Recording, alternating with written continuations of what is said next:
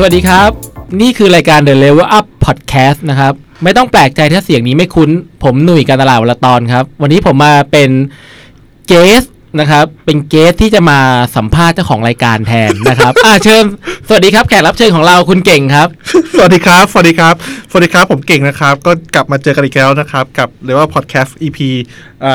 าเท่าไหร่ไม่รู้แต่รู้ว่า EP นี้มันแน่นอนครับผมโอเคครับ อ่า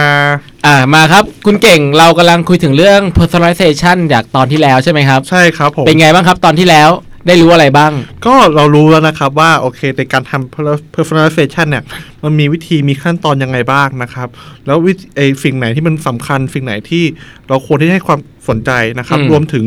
เรื่องของ mindset ต่างๆครับนะครับผม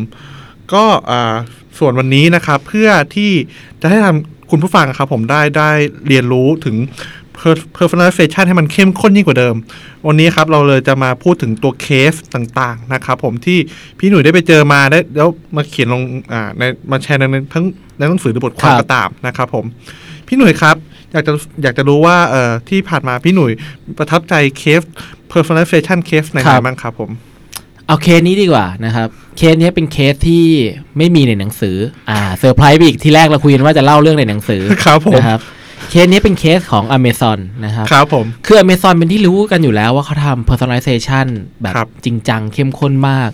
แต่สิ่งหนึ่งที่บางคนอาจไม่รู้ก็คือ จริง ๆ แล้วอะอีเมลที่ Amazon ส่งออกมานั่นนะครับเรียกว่าโคตรจะ personalization เลยนะยังไงครับฮะสมมุติเก่งเก่งเข้าไปดูรองเท้าวิ่งครับนะเก่งเสิร์ชหารองเท้าวิ่งสีเขียวครับ เก่งเสิร์ชหายี่ห้อ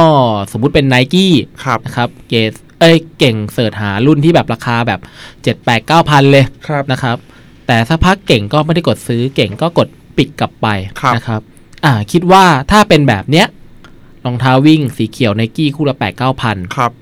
ถ้าเก่งเป็นอเมซอนเก่งจะทำยังไงกลับมา เก่งจะ retargeting ก่อนว่าคุณลืมไอ้ที่ไอ้ตรงคาร์ดไว้หรือเปล่า อ่าใช่เราส่งครับกลับมาเนาะไอ้ใช่ที่เราครับเคยดูเนาะใช่ไหมครับ แต่สิ่งที่ Amazon ทำอะ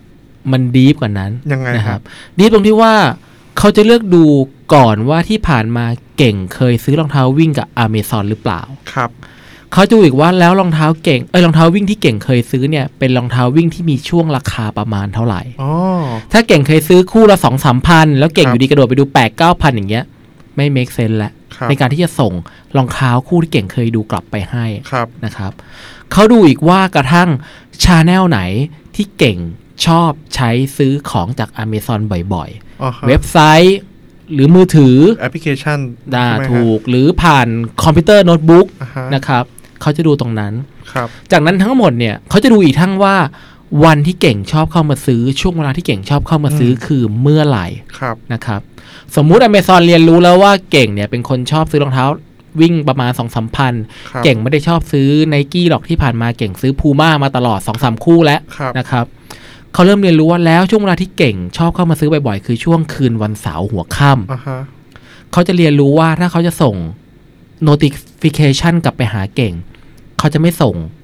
ผ่านเมื่อไหร่ก็ได้ เขาจะไม่ส่งทันทีที่เก่งปิดเว็บไซต์ภายใน30นาทีแล้วส่งกลับมาเตือนเหมือนปกติที่เราเจออือฮึ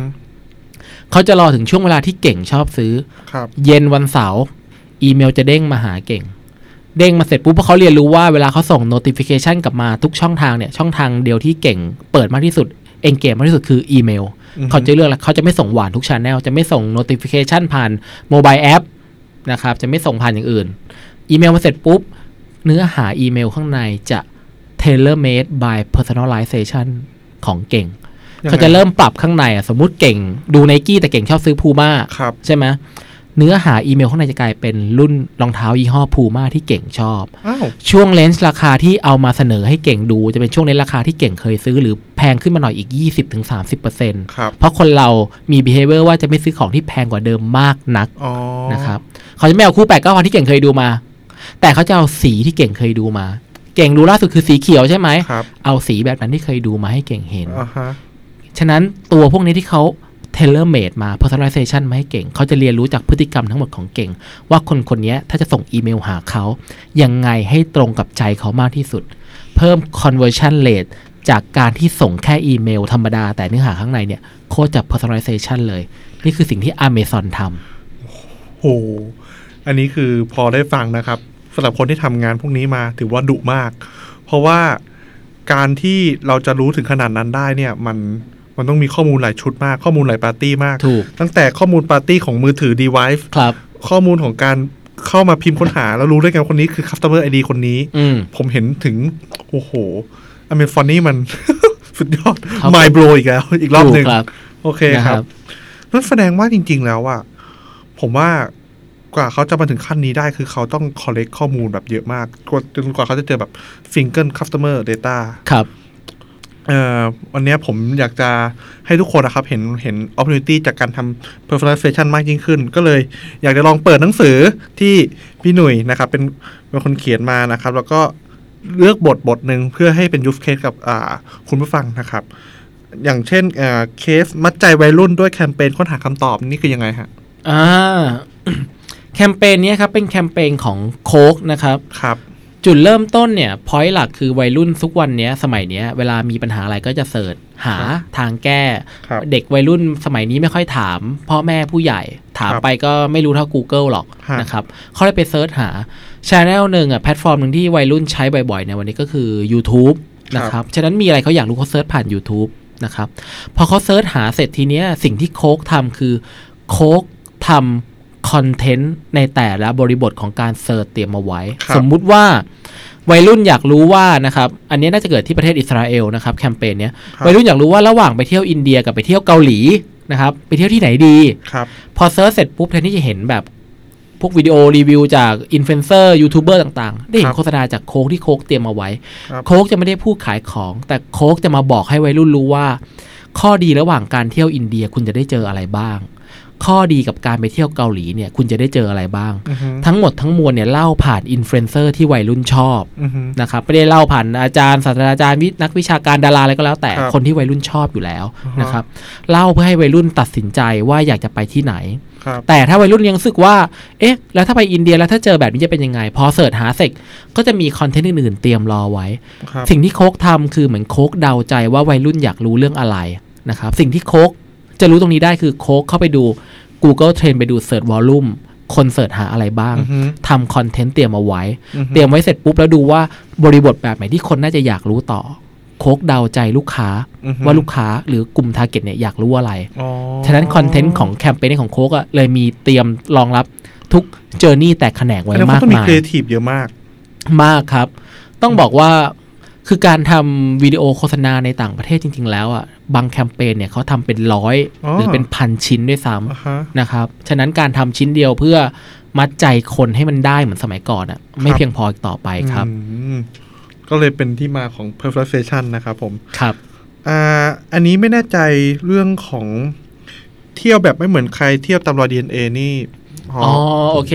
พอพอคือแคมเปญเนี้ยยังไงฮะน่าสนใจมากนะครับ จุดเริ่มต้นมันคือเอมเป็นการ collaboration กันระหว่าง Airbnb กับ 23 and Me ครับต้องเล่าก่อนว่า Airbnb คงไม่มีใครไม่รู้จักนะวันนี้นะครับครับผมแต่ 23 and Me เนี่ยคือบริษัทสตาร์ทอัพที่ทำทางด้านแบบจีโนมนะครับ คือเหมือนเหมือนเป็นชุดชุดคิดในการตรวจหา DNA ตัวเองนะครับเป็นน้ำลายหรือเป็นน่าจะเป็นน้ำลายถ้าจำไม่ผิดฮะส่งเสร็จไปรษณีย์กลับมาแล้วผลตรวจ DNA ก็จะพบว่าเรามีแนวโน้มจะเป็นอะไรบ้าง เรามีชาติพันธุ์มาจากไหน เรามีเชื้อสายมองโก หรือเชื้อสายแบบอิตาลีอะไรแบบนี้เหมือนเหมือนผมมีเชื้อสายจีนอาจจะเป็นอาจีนจผจะสมอะไรแบบนั้นนะครับอ่าฮะฉะนั้นเขาเอาตรงเนี้ยในสิ่งที่คนอยากรู้เรื่องตัวเองอยู่แล้วเนี่ยครับนะครับจาก Health Tech ตรงเนี้ยมา23 and มีครับมาเบรนกับ Airbnb ตรงที่ว่า ถ้าคุณไม่รู้ว่าคุณจะเที่ยวอะไรแทนที่คุณครับจะไปตามสถานที่ยอดฮิตยอดนิยมครับคุณลองเที่ยวตามรูทหรือตาม DNA ของคุณไหมล่ะครับ คุณอาจจะมีเก่งอาจจะมีเชื้อชาติอิตาลีผสมจีน ผสมมองโกผสมแบบว่า อะไรดีโคลอมเบียอย่างเงี้ยครับเก่งได้รู้ว่าเฮ้ยเราลองไปตามเที่ยวรอย DNA ของเราไหมครับเพื่อไปหาแบบรากที่แท้จริงของต้นตระกูลเราครับนี่คือสิ่งที่เขาเอาในจุดที่เป็น23 and มีบริษัทที่ทำทางด้าน DNA ตรวจครับ DNA เข้ามาครับผสมหาจุดขายใหม่ให้กับ Airbnb ที่มีที่พักอยู่ทั่วโลกอยู่แล้วครับนี่คือการ collaboration กัน ฉะนั้นที่พักที่ออกมาหรือประเทศที่ออกมาเนี่ย แน่นอนมันเป็นประเทศของเราร้อยเปอร์เซ็นเพราะมันมาจาก DNA ของเราร้อยเปอคร์รับเซ็นต์มันหลากหลายมากเลย ถูก ผมผมจำได้ว่าผมเคยเห็นคลิปวิดีโอหนึ่งนะคครัรับบผมก็คือน่าจะเอาเอ่อเลือดเนี่ยนะครับผมในการดูเรื่องน่าจะเป็นแบบชาติชาติชาติพันธุ์ต่างๆ ซึ่งที่ผมเห็นนะครับก็คือ คือคนเราหนึ่งคนเนี่ยมันมี คอลแลบของของบลัดไทป์ผมเยอะมาก เช่น มีทั้งจีนผสมเยอรมันผสมกรีกผสมแบบในในเรื่องหนึ่งคนแบบหลายพันมาก ซึ่งผมว่าตรงนี้จะเป็นมุมมองแองเกิลเรื่อง Airbnb ทำ Airbnb เอามาทำได้ดีเลยถูกนั้นครับ จริง ๆ แล้วครับ ผมว่า มันขึ้นอยู่กับว่าเราเห็น Data อะไรจากตรงนั้น ถูกต้องไหมฮะ ถูกครับ นั้นอ่าต่อไปถ้าเกิดอยากจะรู้ว่า คุกกี้ดูดวงได้เนี่ยครับผมอืมในบทที่สิบอะครับ พี่หนุ่ยคิดว่ายังไงฮะ จริง ๆอะคุกกี้ดูดวงได้เนี่ย เป็น result แบบ personalization นะครับอือฮึถ้าถามว่ามัน personalization มากไหมเนี่ยจริง ๆ แล้วอะโดยโดยวิธีการอะมันไม่ได้ personalization มาก แต่ไอเดียที่ให้ result แบบ personalization เนี่ยเป็นไอเดียที่ดีนะครับ ประเด็นคือจริง ๆ แคมเปญเนี้ยเป็นของของไทยเนี่ยแหละนะครับอืมเอเจนอ๋อซี่ของหไทนึ่ยงเหรอครับทำใช่เพราะคืออัอันนี้คือบอกได้ปะหรือว่า บอกแบรนด์ได้ไหมฮะ บอกแบรนด์ เป็นเอิ่ม imperial mini cookie Imperial Mini Cookie ใช่นะครับ ประเด็นคือคุกกี้เนี่ยอันนี้ก็คุยกับเขาเหมือนกันคนทำนะครับฮะเขาบอกว่าเอ้ยที่มาที่ไปมันคืออะไรเราชอบครับมันคือการหาจุดขายใหม่ให้ขนมคุกกี้ซองเดิมอะที่น่าเบื่อ อืมด้วยการเอามาดูดวงอ๋อเพราะเขาแกะซองเขาดูพบว่า แต่ละซองได้รูปแบบคุกกี้ไม่เหมือนกันครับโอเคมี10 20ชิ้นเท่ากันแต่หน้าตาของคุกกี้ข้างในอะไม่เหมือนกันมันเป็นครับแรนดอมไงอ๋อฉันเขาเลยเอาเรื่องนี้มาผูกกับเรื่องของการดูดวง เขาบอกเขามีการเชิญอาจารย์ที่เป็นแบบหมอดูอันนี้มาจริงจังเลยมาคิดอัลกอริทึมเลยว่าอ่า ถ้ามีอันนี้จะต้องดวงแบบไหนมีอันนี้ต้องดวงแบบไหนอ่าฮะออกมาให้คนเนี่ย แกะซองเอาจำนวนคุกกี้มากรอกกรอกเสร็จได้ดีซอสของตัวเองไป ฉันเห็นว่าสำหรับพี่เนี่ยพี่ว่านี่คือมุมมองการเริ่มทำ per- personalization ด้วยการให้ result แบบง่ายครับๆขนมเหมือนกัน result ไม่เหมือนกันครับผลลัพธ์ก็ต่าง ฉะนั้น จากเดินมาซื้อคุกกี้เพื่อกินครับกลายเป็นว่าต่อให้คนไม่อยากกินก็อยากจะซื้อคุกกี้มาเพื่อลองเล่นอ่าฮะดูว่าวันนี้ดวงแล้วผมฉันจะเป็นยังไง ผมผมว่าผมก็น่าน่าสนใจอยากจะลองเหมือนกัน อ่า ต้องลองดูนะครับอุ้ยโห Imperial แบรนด์ไทยนี่ไม่น่าเชื่อ แล้วไอเดียเขาดีครับนอกจากนี้ในหนังสือมีแบรนด์ไทยอีกไหมฮะมีจริง ๆ มีอันหนึ่งอะที่หลายคนชอบมากคือของ JD c e n t r a l ครับผมนะครับ JD c e n t r a l เนี่ย ต้องบอกว่าเป็นเป็นแคมเปญที่เห็นแล้วก็ชอบตั้งแต่ครั้งแรกครับนะครับเป็นไอเดียที่ดีมากเป็นไอเดียที่เคยต้องใช้คำว่าเคยคิดอยากจะทำแบบนี้นานแล้ว แต่ไม่เคยมีใครได้ทำเลยเมื่อก่อนนะครับ สิ่งที่ JD c e n t r a l คือเซนทันทำคือเขาใช้แคมเปญคืออะไรนะเอ่อเหมือนวันวาเลนไทน์นะครับครับของขวัญตรงใจที่ไม่ต้องบอกตรงๆนะคครัรับบเขาใช้วิธีว่าวาเลนไทน์เนี่ยเพนพอยทั้งหมดคือ ผู้หญิงมันจะได้ของขวัญจากแฟนที่ไม่ชอบ แฟนก็ซื้ออะไรมาให้ก็ไม่รู้แหละอืมฉันก็ต้องรับรับมันไว้ ฉะนั้นครับแต่ของขวัญในการใช้ไปบอกแฟนเนี่ยว่าอยากได้อะไร มันก็ไม่ใช่ไงอ่ามันผิด culture ครับผู้หญิงก็มักจะบอกว่าอะไรก็ได้อะไรก็ได้ซื้อเถอะแต่ถึงเวลาจริงแบบมันไม่ใช่อะไรก็ได้ครับนะครับผมผู้ชายจะรู้ดีนะครับฮะสิ่งที่แคมเปญนี้ทำคือเขา communicate ไปกับผู้หญิงบอกให้รู้ว่า ถ้าคุณอยากบอกแฟนให้รู้ว่าคุณอยากได้อะไรอะคุณมาบอกกับตัวเนี่ย แชทบอทของ JD c e n t r a อ่า l ฮะแล้วแชทบอท JD c e n t r a l จะเอาข้อความเนี้ยไปบอกแฟนคุณผ่าน ad ต่างๆอ่าฮะสิ่งที่เขาทำคือผู้หญิงไปบอกกับ JD c e n t r a l ให้รู้ว่าของที่เขาอยากได้คือไอเทมชิ้นนี้ สมมติเป็นแว่นแว่น Ray-Ban ครับ กรอกเสร็จคุณแม่ที่บอกว่าแล้วคุณชื่ออะไรอือฮึแฟนคุณชื่ออะไรอือฮึเบอร์โทรหรืออีเมล แฟนคุณชื่ออะไร สิ่งที่ JD c e n t r a l ระบบเอาไปทำต่อคือ ยิง by unique ad เบอร์มีแล้วอีเมลมีแล้วรู้แล้วนี่จะต้อง target หาใครชื่อก็มีแล้วนี่ฉะนั้นเนี่ยแอดที่ JD c e n t r a l ยิงออกไปก็คือ automate ออกไปเลยครับชื่อมา layer product พอเขามีข้อมูลครบแล้ว message มาครบ ฉะนั้นผู้ชายเห็นก็จะรู้สึกว่า เอ๊ะทำไมโฆษณาตัวนี้เหมือนคุยกับเรา เรียกครับด้วยชื่อเราเหมือนชื่อลับที่เรียกกันระหว่างแฟนสมมติแบบอ้วนจังเขาเอ๊ะอ้วนจังเขาอยากได้อันนี้วาเลนไทน์เอ๊ะ ทำไม นี่คืออะไร จริงเหรอ เห็นละลอยๆไปหลายที่ก็เริ่มคิดเริ่มคิดเสร็จสักพักเริ่มคลิก คลิกเสร็จก็เกิดการซื้อขึ้น นี่คือสิ่งที่ JD c e n t r a l ทำเมื่อวาเลนไทน์เมื่อปีที่ผ่านมานะครับอ๋อซึ่งเป็นการทำ personalization ที่ไม่ต้องใช้การเก็บ Data ที่ยุ่งยาก แต่ให้ user เป็นคน provide data เองว่า ฉันอยากได้สิ่งนี้ เอาสิ่งนี้ไปบอกกับแฟนฉัน ให้มันซื้อให้ฉันที ครับ ครับ โห โคตรเจ๋ง อ่าเล่าหมดแล้วงี้ไม่ต้องอ่านแล้วมั้งเนี่ยผมว่าโอ๊ยถึงขนาดนั้นแล้วพี่วันแค่อยากจะบอกว่าไอตัวหนังสือที่เคสเมื่อกี้ที่ผมพูดมาครับผมมันอยู่ในหนังสือตัว personalized marketing หมดแล้วนะครับครับก็ถ้าเกิดใครสนใจนะครับผมก็ อย่าลืมไปหาซื้อกันได้ครับ นะครับ นอกจากนั้นพี่หนุ่ยอยากจะมีแชร์ทีนี้เคสอะไรไหมฮะเออมีเคสหนึ่งอยากฟังมากนะครับอืมครับผมเป็นเคสเนี่ยวันนี้พอดีวันนี้ได้แวะมาคุยกับ Alchemist นะครับครับผม Alchemist เนี่ยเป็นหนึ่งในกลุ่มของเอ่อ Rabbit Group ใช่ครับนะพูดถูกใช่ไหม Rabbit Group ใช่ไหมและ Rabbit Digital Group ครับผม Rabbit Digital Group นะครับใช่ครับ คือเขาทำเป็น Data Agency ที่แบบเออพอได้คุยกันลึกๆเนี่ยมีความเจ๋งน่าสนใจนะครับไม่เคยรู้ในมุมนี้มาก่อน เขาก็เล่าเคสหนึงให้ฟังเคสของ AP Honda ในการทำแบบ personalization คซึ่งรับผมคนทำก็ไม่ได้อยู่ที่ไหนไกล ก็คุณเก่งนี่แหละครับอะขอเสียงปรบมือหน่อยนะครับ ทีนี้เราจะมาสัมภาษณ์คุณเก่งกันว่าเคส AP Honda เนี่ย ก่อนจะมาเป็น personalization แบบวันเนี้ยจุดเริ่มต้นมันมาจากอะไรครับอืมอืมโอเคครับ จากอืมข้อแรกก่อนนะครับก็คือแปลกมากนะครับ จากเป็นโฮสต์อยู่ดีๆกลายเป็นคนเกสนะครับอ่า ตอนแรกครับ AP Honda เนี่ยครับผมมันเกิดขึ้นจากว่าทาง AP Honda ครับเขาจะจะมีการตัวอัปเกรดในตัวของไลน์ให้มันดียิ่งขึ้นครับถูกต้องไหมครับ คราวเนี้ยนะฮะอ่าเราก็ต้องมีเข้าไปดูก่อนครับว่าจริง ๆ แล้วอะสิ่งที่เอ่อเป็นเพนพอยต์นะครับของทาง AP Honda ครับผมเขามีเรื่องอะไรบ้างนะฮะจากนั้นนะครับก็พอพอรู้มาเรารู้ประมาณหนึ่งว่า โอเค การ แลบของของคนที่คนที่ขับรถมอเตอร์ไซค์เนี่ยครับผมแล้วไม่ได้เข้ามาใช้บริการเรื่องของศูนย์เช็คระยะอย่างเงี้ยครับผมอืมมันมีมากเพราะมันไปที่คล้ายๆเหมือนเป็นอู่ภายนอกครับใช่ไหมครับซึ่งพอเข้าไปที่อู่ภายนอกเราก็ไม่รู้แล้วว่าเออรถรถมอเตอร์ไซค์เนี้ยครับผมมันถูกเอาไปทำอะไรบ้างครับ ซึ่งจะดีที่ดีที่สุดถ้าเกิดเขาอะครับผมมามาใช้บริการมาเช็คระยะกับเราอืมครับผมเพราะฉะนั้นตัวตัวฟีเจอร์ที่ ที่เรานำเสนอไปเนี่ยผมจะเป็นฟีเจอร์เกี่ยวกับเรื่องของการเช็คระยะนะครับผมเพราะว่าอยากให้เขามีการดูแล maintenance กับทางกับทาง Honda ให้นานที่สุด เพราะว่าครับรักษาคุณภาพรักษาคุณภาพขออืงมรถให้ดีที่สุดครับ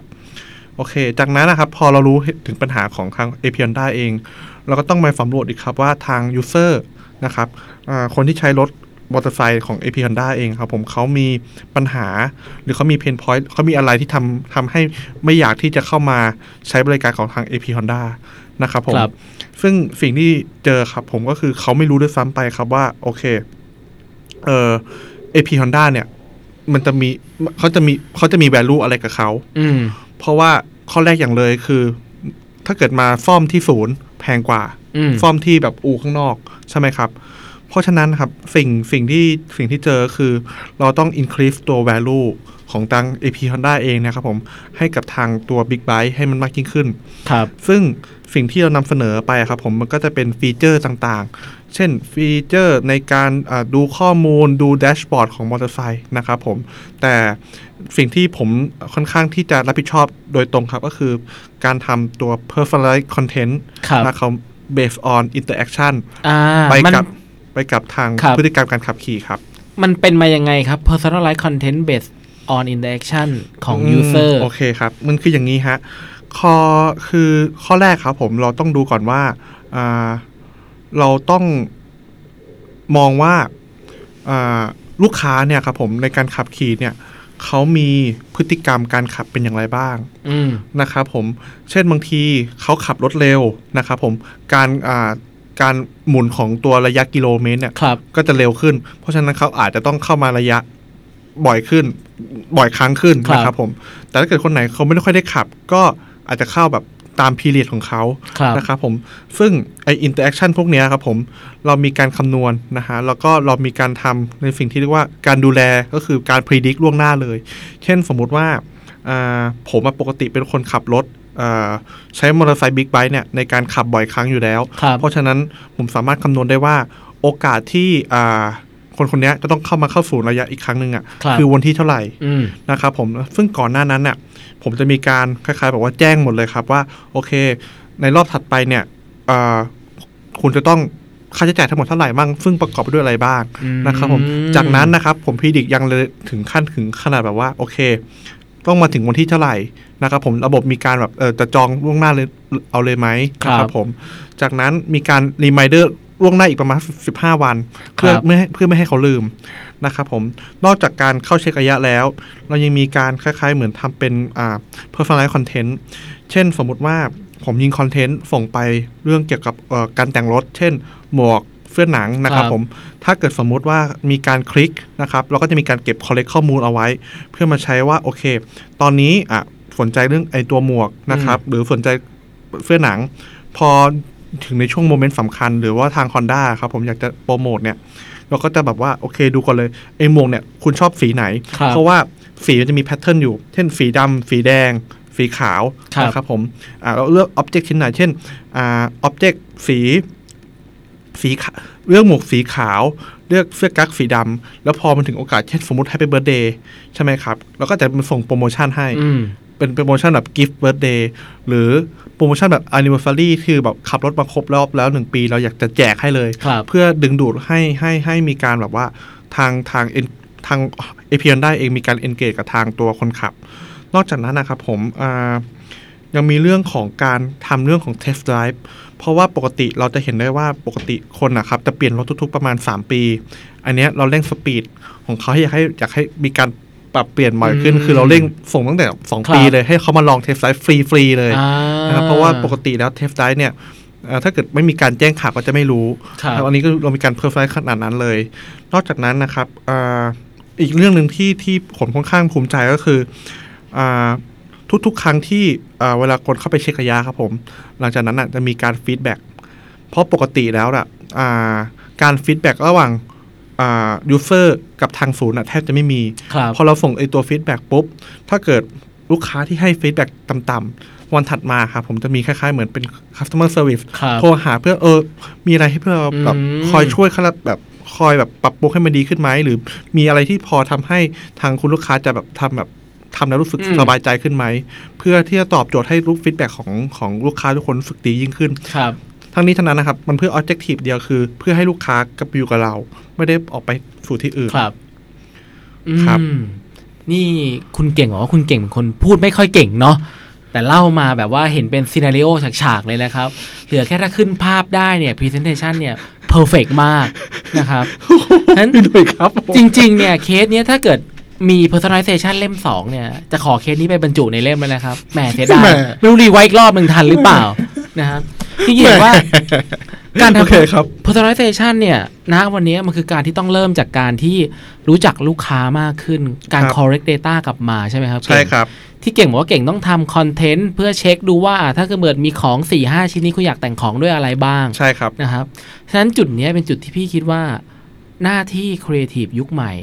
คือการทำยังไงให้ลูกค้าอยากจะ provide data ให้เราอืมมากขึ้นครับเร็วขึ้นแล้วก็แม่นยำยิ่งขึ้น ใช่ครับ เอ่อไอสิ่งเนี้ยครับผมที่ของตัว Alchemist เองเนี่ยครับเขาเรียกว่า Tactic Data Enrichment ครับก็คือทำยังไงให้เราที่จะรู้จักตัวลูกค้ามากยิ่งขึ้น เช่น คือเราไม่มีเราไม่มีทางที่อยู่ดีๆอะครับอ่าลูกค้าจะแบบเต็มใจที่จะให้ข้อมูลทุกอย่างอืมตั้งแต่ต้นเลย เช่น ถูก สมมุติว่าอะขอชื่อนามสกุลอีเมล เบอร์โทรศัพท์ วันเกิดเพศ อะไรเงี้ย คือข้อมูลแบบ in- interestซึ่งมันเยอะมากเหมือนครับเหมือนเวลาเราต้องไปกรอกแบบสนามบินอะไรเงี้ยมันมันมันเยอะแล้วมันอืมขี้เกียจกรอก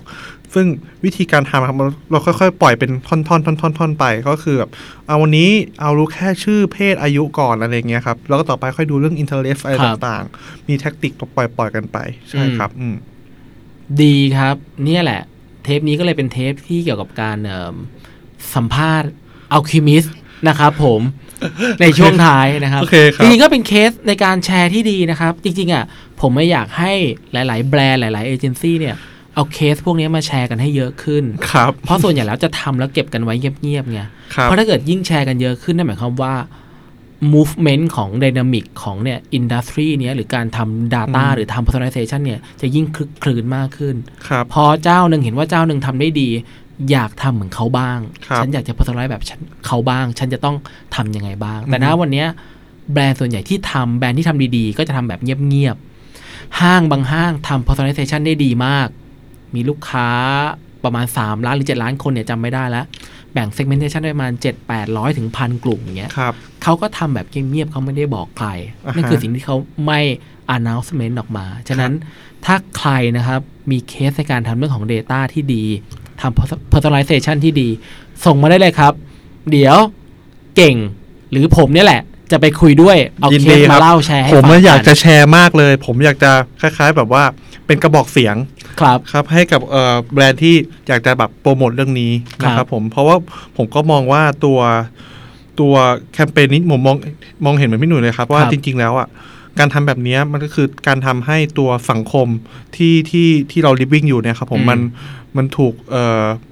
มัน personalize มากยิ่งขึ้นครับใช่ มันไม่ใช่แบบว่า เราไม่ต้องการในสิ่งที่เราไม่ต้องสนใจอะครับอืมผม เพราะทำสิ่งนี้มันจะดียิ่งขึ้นสำหรับครับเขาครับนั่นแหละครับ ฉะนั้นถ้าให้สรุปส่งท้ายเนี่ย ก็คงจะเห็นภาพแล้วว่าการทำ personalization เนี่ยหนึ่งมันไม่ได้ยากเกินไป ครับ ครับสอง แต่คุณต้องเริ่มทำมันด้วยความจริงจังมากขึ้นครับนะครับ เริ่มจากการเตรียมในการเก็บ Data ที่ดีนะครับ ผมเริ่มจากการเริ่มอยากจะใส่ใจลูกค้ามากขึ้นว่าลูกค้าแต่ละคนเนี่ย ชอบไม่ชอบอะไร อย่างคุณเก่งก็บอกว่าลูกค้าคนนี้ชอบหมวกกันน็อกหมวกกันน็อกสีแบบไหนจะเข้ามาซ่อมอีกเมื่อไหร่ครับใช่ขับครัรบถแบบไหนเมื่อไหร่อยากได้รถรุ่นใหม่ที่มันใหญ่ขึ้นครับทั้งหมดมาจากการที่อยากจะรู้จักเข้าใจลูกค้ามากขึ้นครับแล้วค่อยเป็นเรื่องของการ up sell cross sell หรือเพิ่ม service ยังไงครับนะครับผมฉะนั้น The Level Up Podcast ในตอนนี้ก็ขอบคุณคุณเก่ง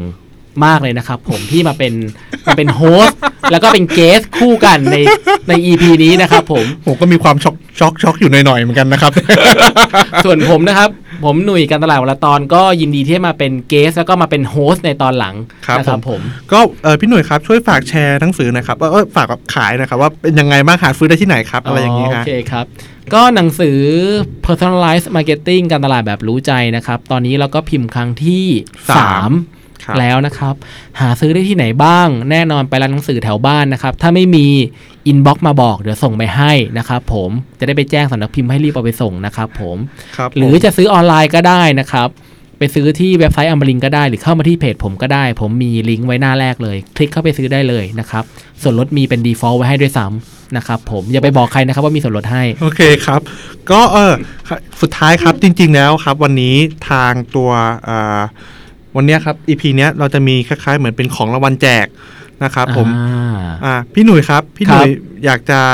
แจกแบบวิธีไหนดีครับ เป็นคำถาม อันนี้คือที่พี่หนุ่ยคิดสดเลยก็ได้ครับผมเป็นเป็นคำถามหรือว่าแจกแบบว่าให้แชร์ยังไงดีครับผมโอ้โหนี่ด้นสดเลยนะเนี่ยใช่ร้นสดเลยครับเอาไงดีอะแจกแบบไหนดีอะเราดูจากเลขทะเบียนเลขบัตรประชาชนดีไหมโหยังไงนะครับพี่หนุ่ย เอาไม่เอาหรอกพูดเล่นมันเหมือนมันเหมือนแบบว่าเกมแบบว่าอะไรก็ไม่รู้ หรือว่าเอาคำถามก็ได้นะครับพี่หนุ่ยหรือว่ายังไงดีหรือเอาว่าแบบนี้ดีกว่า ถ้าเกิดใครที่ฟัง EP นี้นะครัครับ บ แล้วมีคำถามกลับมาเป็นคำถามที่ดีครับนะผมคราวหน้าจะเอาท็อปิกนั้นมาคุยกับเก่งอีกรอบหนึ่งแล้ครัวบผม จะให้หนังสือพร้อมลายเซ็นกับคนคนนั้นไปโอเคนะคครัรับ บ ได้ครับก็อย่างอย่างที่บอกเมื่อกี้นะครับ ก็คืออ่าใคร ถ้าเกิดใครมีคำถามนะครับผมพิมพ์ใต้ตัวใต้ใต้ของโพสต์ของไอตัวคลิปนี้ได้ที่ Facebook เดลว่าพอดแคสต์นะครับได้เลยนะครับผมแล้วก็หวังว่านะครับผมจะได้เราจะได้พบกันนะครับผมหรือหรือว่าได้ได้ส่งไปหาถึงที่บ้านนะครับผมโอเคครับ ก็ EP นี้ก็ขอขอบคุณทุกคนมากครับ ขอบคุณพี่หนุ่ยด้วยครับ ขอบคุณครับเก่งครับ ผมแล้วเจอกันต่อไปเทปหน้าครับ